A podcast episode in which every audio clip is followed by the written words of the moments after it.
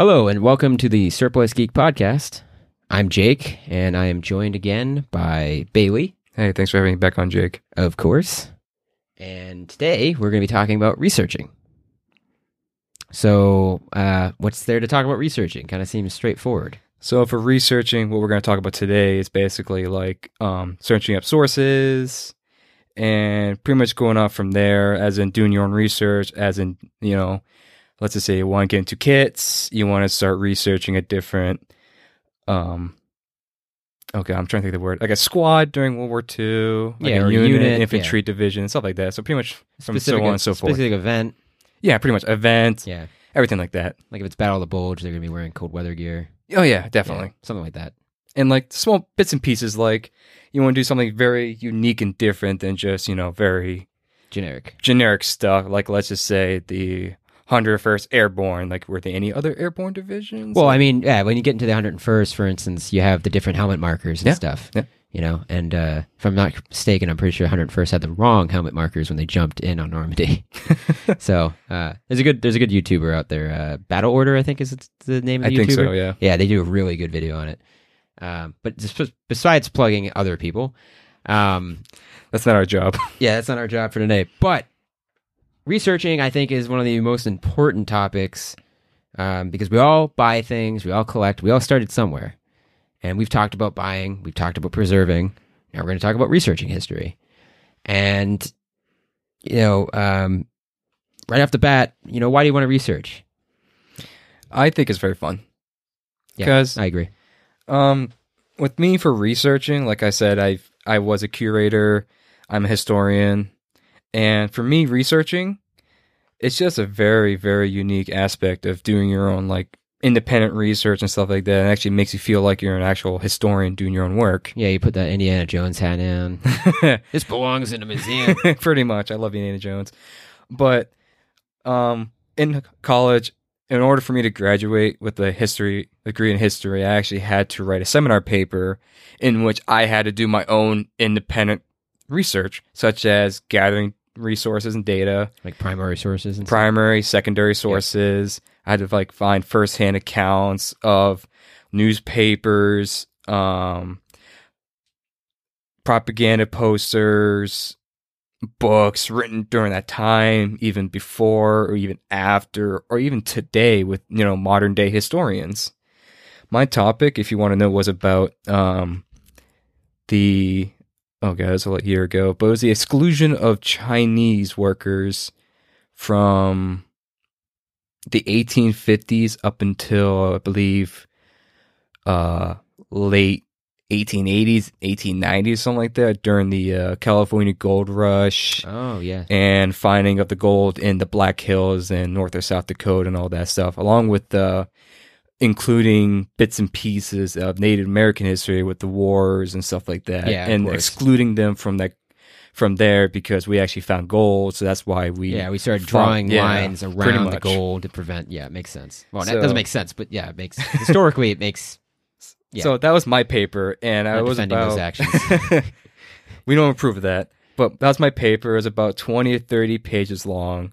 So much dedicated hard work was put into it, and I am very proud for how well that paper came out. So uh, we're going to skip over a topic because I think it actually should go after this. So superficial versus official, right? Yes, That would be considered official, of course. pretty much yes. Uh, superficial would be uh, when you just type it into Google, you go to Wikipedia. You find yeah, you, you find like the first article, Yes, Wikipedia, or like the first like image, and you base it off from there, pretty much. Exactly. So, and there's nothing wrong with that. No. And the reason why I bring it up is that that's where you start from. You get a you get a baseline. the The key to it though is what you learn on Wikipedia isn't always correct, or even if you go to the say Gas Mask Wikia, you know it's usually curated by people that know what they're talking about for the most part. But there's some articles that are old, outdated, need updating. And of course, Right. there's people out there that are updating them pretty much every day, and they put good information on there. So, depending on who wrote the article, it you can get something that's more detail than you can probably find out there. Um, but that's that's superficial sourcing. It's not exactly. It's it's not your go to. Yep. You know, if you're going to write a paper or write a book on something, when you get into the official sources, uh, you're talking about going to the sources page on that Wikipedia. Yep. And So you basically just scroll all the way down to the bottom, and they have their sources referenced Hopefully. down there. Hopefully, sometimes they sometimes they do, sometimes they Yeah. don't. But if it's a big article, let's say World War II, you're gonna find hundreds, Yeah. if not probably thousands, of sources. You can just base off your research from that. Or throughout the article, you will find like uh, numbered bulletins that say, let's say uh, number four. You, it takes you all the way down to the page and gives you the fourth source that was used at that time of the article. That was yeah, it's written. annotated. Yeah, pretty much. And that's pretty much where it gets into the official researching, where, like, let's just say you look up uh, World War One on the Wikipedia, and you want to learn exactly about how did World War One start from the German side, like how did they get drawn in. You can just scroll through the, the article itself. You just find Germany declared war on Russia of this day of 1914. Then it has like a number seven you click that number seven, takes you down to the source at the bottom. Then you click that source that was linked in the article. Then you pretty much go off from there. Then you keep, you know, you dive into that little Yeah, then you got to start one- looking. rabbit hole. Yeah, it's going to start referencing stuff that's a little heavier material, like books. Yep. Like books written by people who have their own sources, which then you have to dive into those sources. And by the way, I know this is a little bit of a, a, a obvious thing for most people out there, but I, not everyone's going to be is going to know how to research. But everyone can be a researcher, really, in Yeah. my mind. And uh, I'm not going to make the reference joke that I always make, but it's uh, you know it, it doesn't have to be you know if if you already know this stuff, great. But some people won't, so we're going to kind of with the military would say Barney style, but I'm not. I don't really like that. but that's you know that's kind of what it is. We're breaking it down Barney style, and uh, you know we'll go from there and stuff. So, anyways, It's also some of these sources too can also not be in English.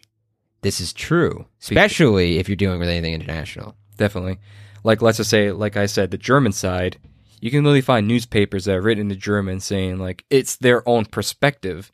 Yeah, and it came to every country will have their own perspective, making themselves try to look better than the other, and pretty much giving themselves a right to defend their country or it's their act. So they kind of like base it off from there. Yep, exactly, and that that is uh, something to look. And also, that's important to realize when you're writing a piece up on something that there's going to be biases involved. You got to kind of have to sift through that. That's it's a little bit out of the scope of this podcast because that's something that like uh, you just kind of have to read other people's opinions on it and kind and of deal with it at the same time. Yeah, sometimes you can't get rid of the bias, um, especially like I can't think of a good example at the moment, but that's just something to keep in mind, back of your head. Um, and uh, with before we get into a lot of the other uh, into like kind of primary primary sources and what you should look for, uh, there's going to be times where you're not going to be able to find a source. Yeah. This is kind of the topic we skipped because I wanted to jump back to it. Uh, gap filling and assumptions are going to have to happen Yep. but you got to be careful with how much you sum, uh, sum, how much you assume, and yeah, and you gotta you gotta be careful how much you assume and how much you gap fill. Sometimes you just gotta leave it empty. It just is what it is. Because the minute you start making too many assumptions, that's when myths get created. That's when misinterpretations Yep. happen, and that can be more dangerous for history than just having it blank. I agree At with At least that. in my opinion. I mean, Oh no, you're right. Where you know people, um, there's so many examples out there that it's just so hard to give it a perfect example because there's so many good examples. Out Well, a good example, I can give a very clear example. Uh, Death Traps by Belton Cooper. Oh yeah, Death Traps is a good book, but it's written from a person's perspective on repairing destroyed tanks, specifically Shermans. And he wrote about the Sherman being a bad tank based on what you saw. But if you look at the, the, the, the stats and the facts of the war, Sherman crews had some of the best survivability. Uh, and the Shermans were an excellent tank, had a bad rap for years. And I'd like to personally thank the chieftain for bringing to light the greatness. That, There's a couple other historians involved, but the this whole fight to make make the Sherman not as bad as the tank. But it's a good example where, in his case, he was basing it on what he saw, but he wasn't diving deeper than he wasn't going into. And you know, it, it is what it is. I mean, some people won't change their opinion on the Sherman, but I mean, I, I the way I look at it is the facts don't lie. The war wasn't as simple as it seems, uh, or in the case of like uh, there's a the chief data thing about um, a tank destroyer battalion in Italy Yep. lobbing 87 or 88 HE rounds at, at, to take out, and only like 10 AP rounds to take out uh, a Germ- couple German tanks. You know, and like we play video games, it's like you know that's not how you do it in video games, so you assume it's not it's not in real life. But I guess back then they just peppered the tanks with HE rounds to try to concuss the guys out of it. It is what it is, but it just it's a different history isn't always as straightforward as it seems. Things Yep. don't always go the way you think it would go just based on assumptions. So it's just important to always keep that in mind. Uh, we all make the mistake of making assumptions. Uh, I've made a lot of assumptions. Actually, serving has chi- kind of uh, changed my assumptions and things. Made Yep. me realize, look at it a different light, uh, especially uh, like just the the challenges and how how uh, why sometimes equipment seems kind of designed weird because it's designed to kind of be for the situations that aren't good. So it needs to be able to work. Mhm. So it just it just it works. It's sometimes it's a little more difficult than it needs to be because it has to be. And that's just how it is. But yeah, gap filling and assumptions are something that's going to happen. Um, if you can't, some sometimes it's something um, you know from referencing from books that there's a TM out there or an FM. You can't find it. There's not a copy on the internet. There's no one scanned it. No one has it. You just you might never ne- never see it in, in your time. Yep. And, and unfortunately, that happens. Uh, we'll talk more about that a little bit later with with scanning, but uh, that's that's going to happen. So, but that goes right into like the official sources. Yeah. You know. But uh, I'll get back to the topic. We're not trying to like say that you know basic assumptions and whatnot, gap filling is a bad thing. It's just when it's overdone to a certain amount that it actually is harmful to a historian, pretty much on their points or whatnot, and like Yes. what actually could have happened during that time, and it gets got you know tossed around a lot with the information from like that time to up until now. Then it's like loose in translation, pretty much. Yeah, it's a black and white thing where like Belton Cooper's book's good, but now it's either you, people either have the it's a terrible book or it's a great gospel book. Like it, it goes either way.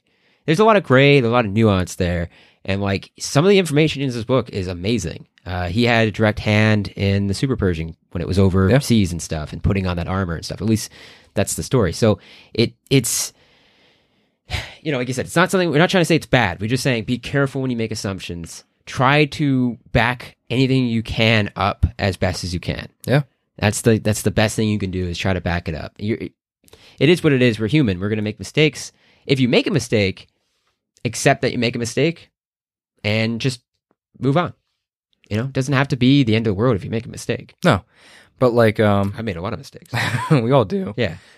but I think a perfect example, and this is always like tossed around in the community itself, at the gas mask communities, that um, it's soldiers would either use or ditch their gas mask.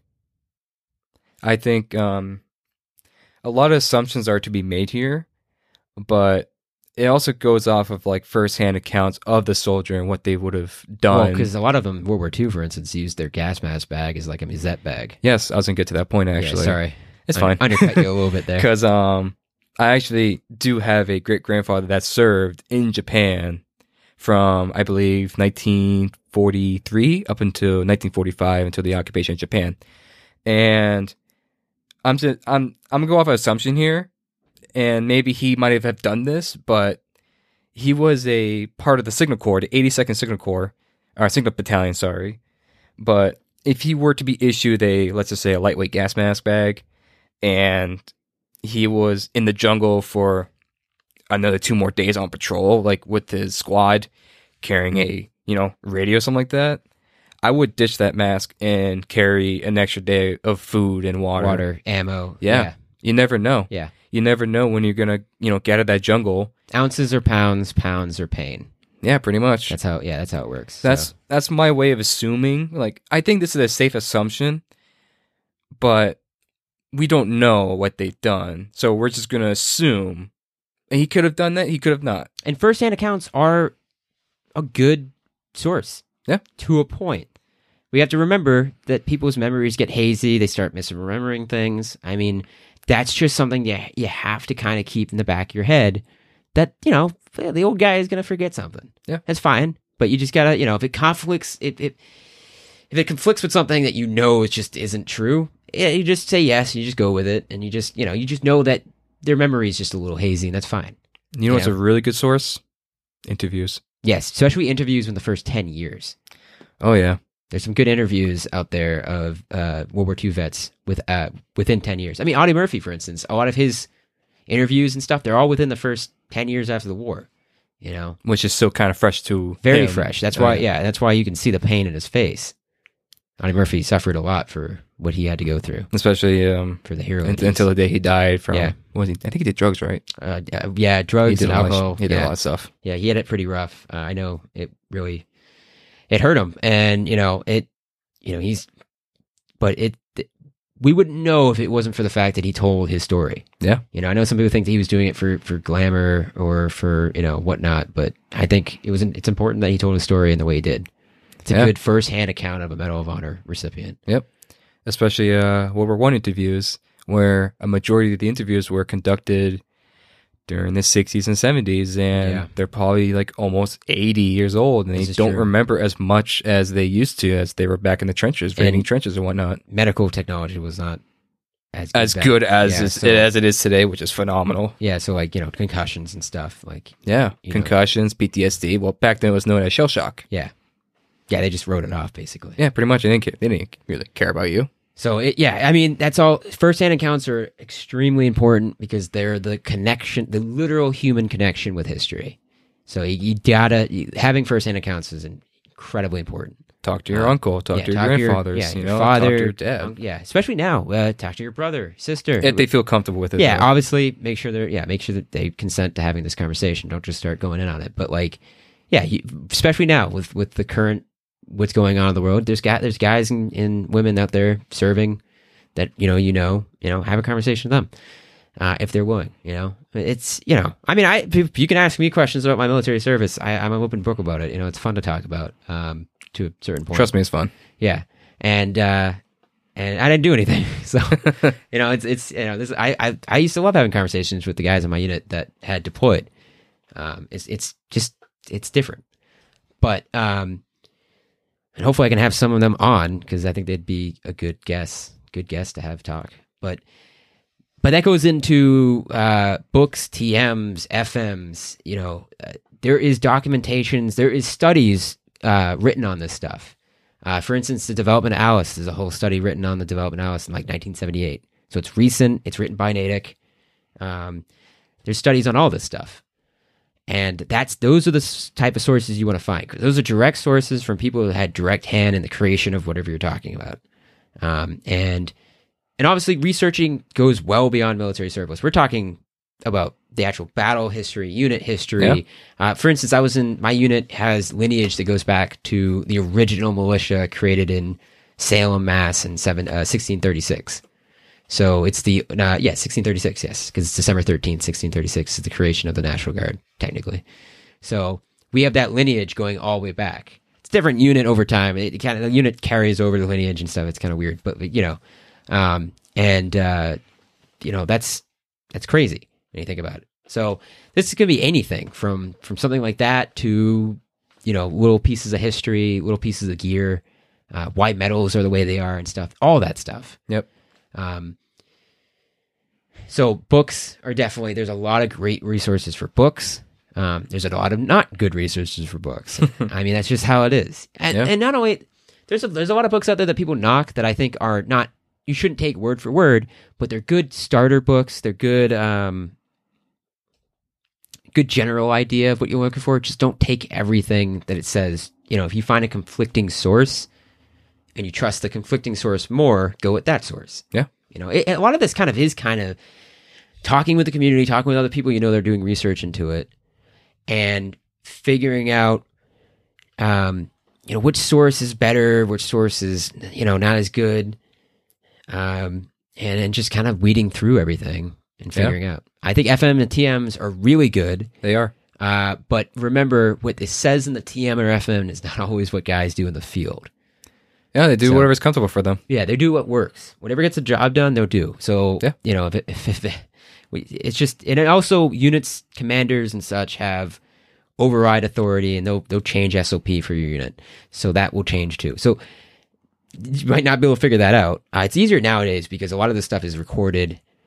Um, but back in the day, you might not be able to figure out what a unit SOP was in Vietnam unless you could find someone that can remember what their unit SOP was, or they for some reason have it written down somewhere. So that's just something to keep in mind. And again, this this applies to just about everything in the military surplus slash history community, you know, uh, across the board. I mean, again, I, he's got a history degree. I don't. I'm just some guy, but you know, uh, so I'm only speaking from an opinion. You still have a fair bit, you know, fair bit of knowledge. You know, I try. oh, you do. I try to ge- be at least. I don't like to open my mouth, and I try not to be wrong. It's fine being wrong. I just don't like being wrong, so I try not to be wrong. Yeah. So I won't my, open my mouth until I at least kind of know what I'm talking about. And if I'm wrong, I'm wrong. Hey, what is it? What we don't what are you gonna do? So I accept it. But I think that's key. Be humble about researching. Somebody says something and you don't agree with them, fine, but make sure you back it up. Yeah. You know, and if uh, and if they're like, if you, if you get into a kind of a little conversation and they don't have sources right now, don't don't give them a hard time. Not everyone has. Not everyone, not everyone's in the moment is able to bring up their source Not everyone has that on them. research capability yet. yeah, It's a it's a thing you get, that you have to learn yourself in a way. get Like, organized. Yeah, get organized, uh, learn by yourself, and ask for help. Nothing Yeah. wrong with that. Just don't, you know, cave into like, you know, like s- let's just say you want to research a topic that you don't really know much about, and someone says just Google it. What do I Google? You keep asking questions like that. Like, what do I do? Like, uh, like, like, what do I Google? Like, it's like all this kind of stuff, like broad. Yeah, well, yeah, that yeah, that's my problem with the just Google it because if you just type in the thing, you're not gonna find anything. You just- might, you you might. might, you might, but You it's going to be like very vague. Like, oh, here's the thing you're talking about, but that's it. That's all we're going to give you. Like, it's just going to be a vague, a very vague explanation of whatever you're trying to look up. But then you get into a circle where you just keep going back to Yeah, vague land, yep. and you just never get the direct answer.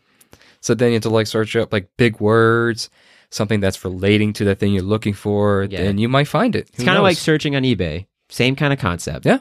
Uh, where you kind of have to work around it sometimes to find the information. Because, uh, you know, uh, like, you also don't want to just use Google. I suggest, and I do this myself, try to use other search engines. Use DuckDuckGo. Is that what you use? Yeah, I use DuckDuckGo. I use both. I use Google and DuckDuckGo. I just use Google, pretty much. Well, the reason why Google and DuckDuckGo because they uh, uh, they they differ. Their searches are differently curated. I guess you could say. Yeah. So DuckDuckGo might give you different sources, different information, different images too. Uh, so I like to use both, so that way I'm covering uh, as much as I can. But you can use Bing. I know everyone; it's a kind of a meme, but like you can use Bing. Uh, I Bing's not it- that bad, honestly. it's it's really not. It's got the power of Microsoft behind it, so it's not like it's you know. I like DuckDuckGo, but you know, use what you want to use. You gotta you know, and like and- and when I'm searching for something, I literally do not just go Google, and then I do, or I don't just go DuckDuckGo. I actually go to Google and I do the same thing, and I see the difference and I compare them. I just bring up both monitors because I might miss something, Mhm. and uh, you know that. I mean, eventually you'll get to a point where you'll kind of know where to look.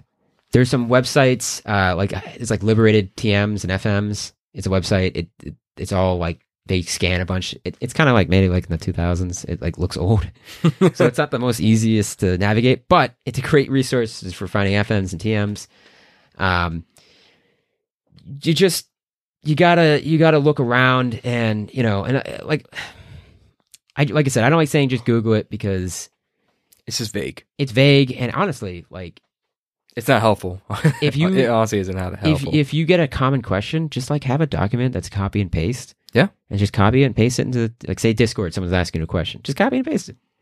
You Some know? knowledge is better than no knowledge. And that way you can be like, hey, here you go. I have this copy. You just say, hey, I have this copy and paste. So this is like a quickie on it. And uh, when I have more time, I'll try to detail it out. Yeah. You know? Um, or if you wrote an article on Wiki, you could just say, hey, go check out the Wiki I did on X. It has everything, or the Wikia. You can just go on the Gas Mask Wikia, for instance. I, I, I haven't done anything on it personally, but like there's a lot of people in the community do. You can just say, hey, I did this. You know, it's pretty accurate. I got the sources down here. If it's missing a source, just tell me. Like, just be humble about it. Try to direct people without being vague. And I'm not calling out anyone in, in particular. I'm not trying to be that guy. I'm just saying, like, as a community trying to get the information out there, we should be trying to spread as much information because we want people to be educated. We want people to know these things. And and personally for me, like I want to teach people this stuff. I, I that's why I always say I ask me about military service. I love talking about my military service. It's it's it's a huge piece of me. It's a huge piece of my life. You know, it's six years of my life that I spent doing that stuff. So it's it's cool to teach people. Yeah. and uh, it's something that like you know you gotta you know this kind of went to the next topic i already just kind of flowed right into it That's It's- all right. yeah, passing on the information you know as much as you can We can just flip flop back and forth, anyways. well we kind of get to that point We should get on. We should stay on track. Uh, track though. but we, we kind of are Yeah. pass passing on information is the it, overall the whole point of this podcast the reason why i picked researching i was thinking about the other day uh, when i was at work is that researching is the lifeblood of the community because we can all own all this stuff but otherwise it'd just be random junk that we own Yeah. just pieces of things the minute you start researching it opens up this huge world of what is what it was how it was used um, how it was uh, created or how it was prototyped how it was you know what research they did to come up with these things Like you know? flak, like flak vests, for example. exactly Because fragmentation casualties cause up to seventy percent of all casualties during the Second World War, except for bombers though, because that was an exception because that's what they dealt with every like every mission they've done. yeah and they actually but had out, out in the field, it was fragmentation casualties. So Yep. that's when they started to adopt and prototype fragmentation flak vests during the Korean War, which minimized the casualty count done by fragmentation, yeah and the rest is history and which you know developed into the Vietnam War for both Marines, helicopter pilots, and U.S. Army forces on the ground. Yep. Then through the 80s, 90s, and, And today. even today, yeah, yeah, with it's all, all it's all draws from the same lineage yeah, it's all Yeah. it's basically all research. it's the same thing with helmets Yeah. you know world war one taught that we needed helmets Yeah, there- because fragmentation too. Yeah, Splinters, yeah. it was coming yeah you- yeah so it exactly so it, it it's that's the cool part about researching is you start to i mean that some of the stuff is basic we're using obvious examples but you know it's it's fun to learn and stuff and it's also like i said you should if you're going to research you should go into it with a mind that you're going to have to pass it on and teach it Yeah. because like what's the point of learning i mean i guess i guess you can learn it for yourself but i don't know that's kind of boring to me oh, i i know something cool I'd rather be able to be like, hey, hey, hey, everyone, look, this is a cool thing and stuff. And I don't want to, like, it doesn't have to be gloaty. It's just, it's like, hey, look at this cool thing. We all love this stuff. We all want to, you know, Yeah. pass it on. So I, I don't, that's how I look at it. And I think that's how most people should look at it. But, It's like uh, per, for a perfect example, like during World War One, like when the United States got involved in 1917, they needed weapons and other equipment to yeah, we need light you know, machine guns. yeah, to that. successfully clear our trenches Yep. In order to win the war. So we created the uh, the M1903 Pedersen device, which was able to hold 40 rounds, and that was like you know to bop off you know entire trench line Germans. It's you know, too bad it wasn't that good, apparently. It wasn't good, but the I, the concept of the idea was done through research. Like, hey, Yeah. we want to clear a trench as fast as well, possible. it's the same thing where the Tommy gun comes Yeah, from. the Thompson, the BAR. Thompson's history starts directly from the trenches World Two- World War Two, uh, Yeah. World War One. So it, it goes right off of that and it goes in. I mean, it, it's It's all research. and why the United States decided. I don't know the exact reason was World War One, but why the United States started pushing towards semi-auto rifle versus bolt action during the twenties. You know, I wish I could answer that because I actually did a little bit. I used, research I probably knew at one year? point, but man, you know, I will say one thing: when you start doing so many different things, so many different topics, information gets pushed out. My guess, oh, here we go, assumptions. Yeah, My guess is that you know they wanted to have as much firepower as they Oh, can yeah. that was very light as possible. Well, we were we were switching uh, into maneuver warfare, kind of, and maneuver warfare is all about suppressing, moving, suppressing, moving. covering, flanking, and stuff Yes. like that. All that stuff. So it's that's where I think the Again, research also changes the, the uh, warfare. Yeah. evolution of combat is huge. You know, and really since World War II, we've kind of been in a certain like we've been kind of set, and there's little things that have changed and how squads maneuver and stuff. But Yeah. It's basically kind of the same. You know, like machine gun theory is actually something that you learn in the military. Um, we sat down and we were taught machine gun theory. And it goes over everything from the basics like grazing fire, which is supposed to be, I think it's one meter above the ground. They call it grazing fire because it's over the grass. You're like grazing yeah. um, to all sorts of stuff like arcing your rounds and uh, just like how to use it as an area weapon versus a point weapon, all that stuff. And you know, it's called machine gun theory for a reason. It's a theory on you know, and this is stuff that's been learned obviously since World War One, and it's just been refined and refined and refined over years. So it it it all goes into it. And again, these the the, the key to researching um is you can do just the item. For instance, you're doing an item, or you can look at the item and then branch off into where the item was used, branch off into how it was developed. Like you look at modern day gear. Actually, look at Alice, for instance. And yes, I am going to do a whole thing on all this. At some point, don't hold me to it. All right. Just, it's coming Soon. soon. Hopefully. soon. TM. Um, but Alice Gear directly relates to 1967, 1956. 1956 is directly related to like you know 1923 and 1936 pistol belt, which is directly related to 1910 gear. It's it's one big long line of adaptation and changes and minor fixes and stuff. Now, 1956 really changed the game up with the slide keepers. Yep. But it's this very like Alice still has the hanger on the bottom, so you can still hang like you still hang the the holster on.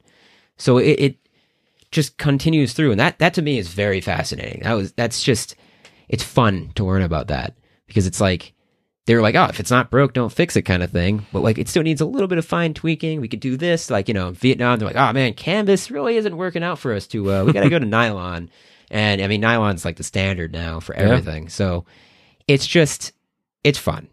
That's all I can say. And uh, I think one of the key things to it's kind of a huge shift, but it's going back scanning documents.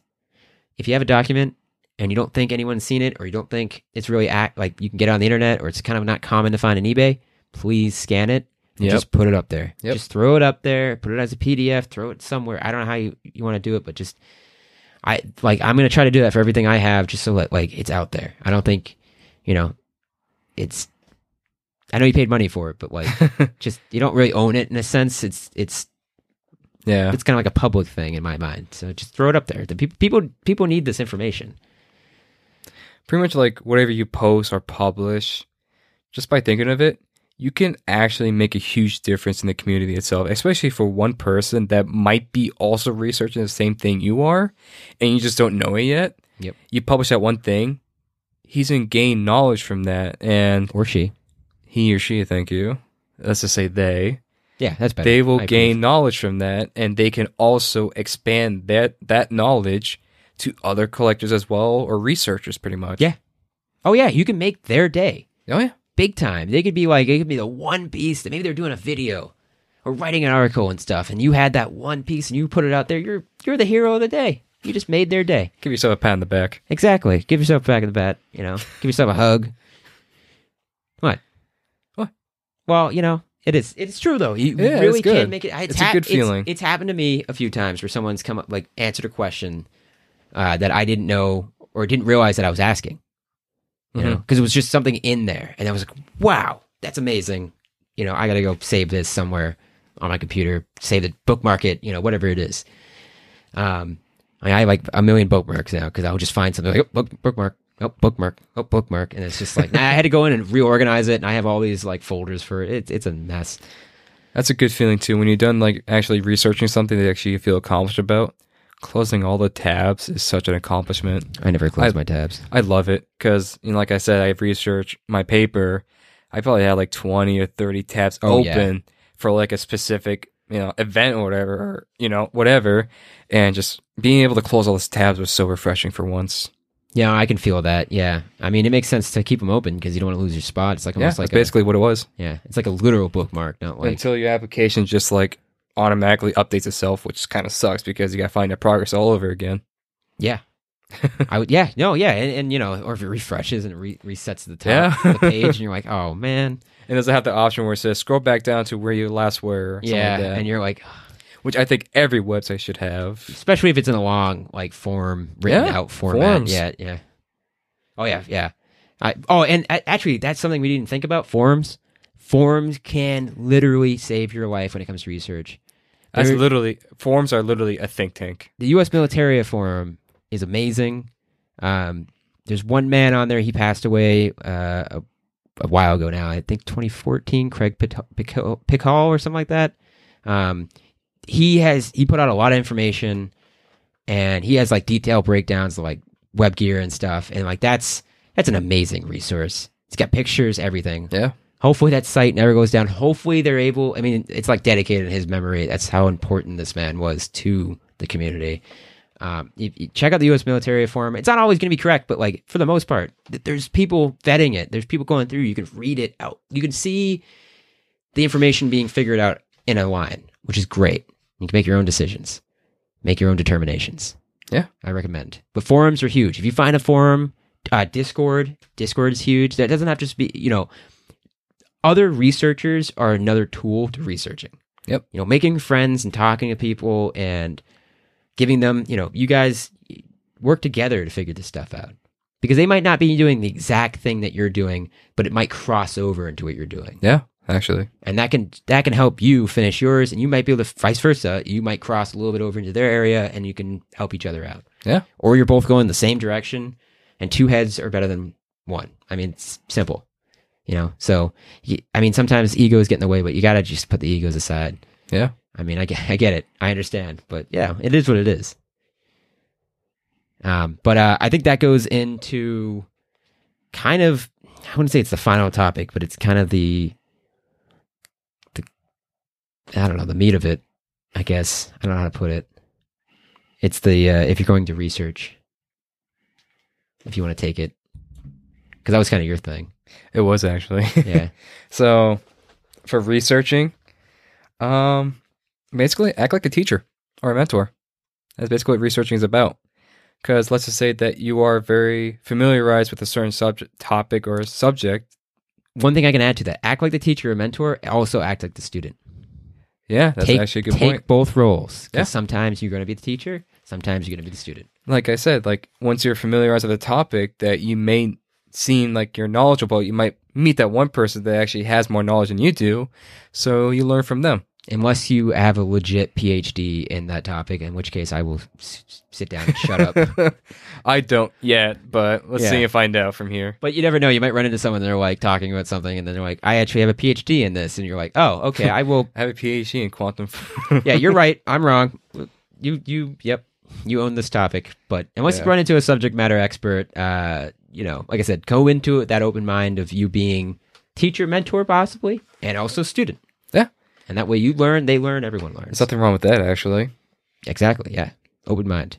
Yeah, It's very incredibly important for having an open, open, have an open mind too is actually a good idea as well. Because again, you like, you want to learn as much as others. Like they want to t- learn from you, so you can also learn yourself and actually be a better researcher, a better person, and a better Yeah. collector. Better person, better collector. hundred percent. Especially because you open, you want to open doors, not close them. You want to be friends with people because they might have something you want. And I'm not saying it be friends just to get what you want, but I'm saying like you want to be friends with people. You don't want to be have people jaded towards you just because you don't agree with their opinion on something. Yeah. It's fine. Be open minded to them. Uh, Hopefully they can respect you in the same way. I don't want to get too preachy here, but hopefully they can respect you in the same way you both respect each other. Like, you know, again, we can only further any of these communities because we're kind of broad talking about gas masks, collector communities, reenactors. It, it covers everyone. Yeah, You know, this this goes uh, this goes across the board. We're not really speaking in specifics. And again, at the end of the day, this is all our opinions, and we are totally welcome to criticism. So my Instagram uh, DMs are open to anyone who wants to give me a little bit of critique, as long as it's fair. um, sending the Barry uh, Bailey. I like that name. yeah. Send your send your hate mail to Bailey at Bailey's Military Collection, please, not me. Uh, but but seriously though, I think that the open minded thing is incredibly important for life. yeah, I think that's just a general broad lesson on life is that you need to be open minded to things. You need to be open minded to to not closing doors. You know? Yeah. you don't have to say yes to everything. It doesn't have to be like the movie Yes Man, but it needs to be or Yes Man from the ki- from the game Fallout New Vegas. exactly. Yeah, Yes Man. um, hey, I always pick Yes Man. There. That's a good ending. Yeah. no, that's not. You know, like you don't pick Yes Man when you pick House. Um, some cons for the most part, NCR. Oh, okay. I like my uh, bootlicker. kinda. I like my capitalistic uh, future in a way. I, I don't know. I'm mixed on that one. I like my totalitarian democracy. I, I know there's a few listeners out there that have to love New Vegas, so uh, I love New Vegas. I'm a diehard fan. If Yeah. you didn't know by now. New Vegas is great. Um, Never getting carried away. yeah, we're going off topic. hey, you can also do research into this stuff too. yeah. Um, Research Fallout New Vegas and come back to me if you find anything new that I haven't learned, you know, learned yet or found in the game. it's true. There you go. Um, please DM me on Bailey's Military Collection on Instagram. Yeah, do it. He's open. He's Open. minded, folks. I am sometimes. So I would say yes. And the, the, the last bit to that whole teacher slash mentor slash also being the student is be professional about everything. Yeah. I, I know it's not, we're not professionals. Well, all right. Some of us actually are. I'm not. I'm not either. I mean, you might be in the future. You'd have to agree. Eh. I'm just some guy that that's recording things in his office and, you know, And here I am sitting in your office recording things as well. I know we're actually doing something with it. But, uh, you know, once. act professional to a point to professional courtesy professional in the sense that how you would act in a workplace or something it doesn't have to be it could be a little bit chill but you don't have you know Yeah, don't come off as egotistical You know, or know it all a meanie weenie, I guess, Yeah. from SpongeBob. i mean you might be a know it all and there's people that just know way more than me so i'm not gonna be you know I, i'll admit it like I I don't know everything so I, I don't think anyone can know everything but yeah you know what i'm saying. So oh yeah. um i would say you know uh that i mean i would say that's pretty much that's pretty much it. I guess the whole point of this is that anyone can be a researcher.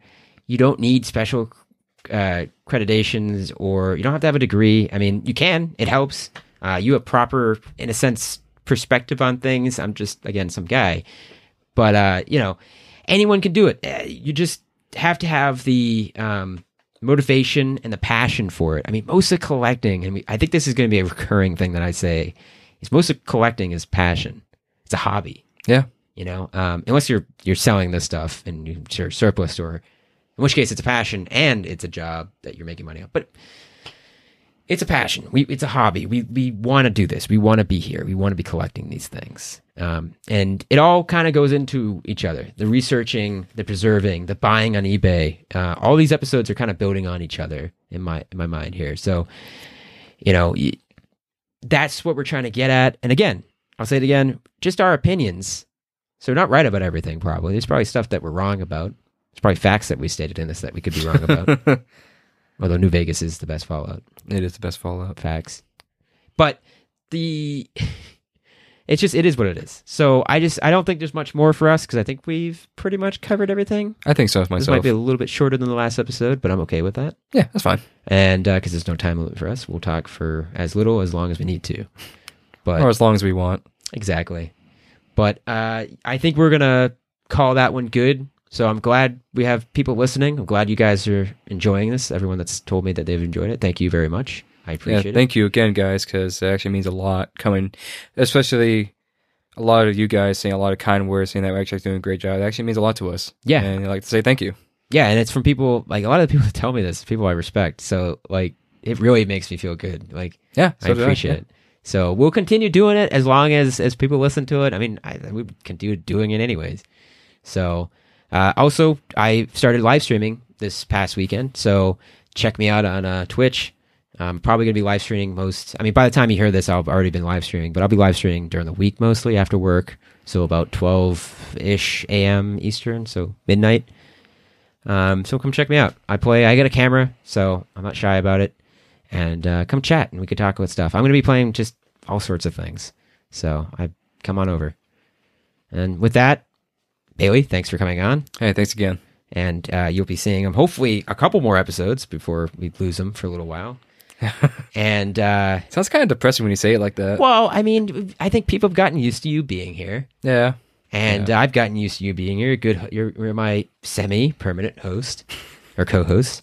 So, um, you know, I've gotten used to it. So it's with that, I will say goodbye to everyone listening and tune in in two weeks for another episode.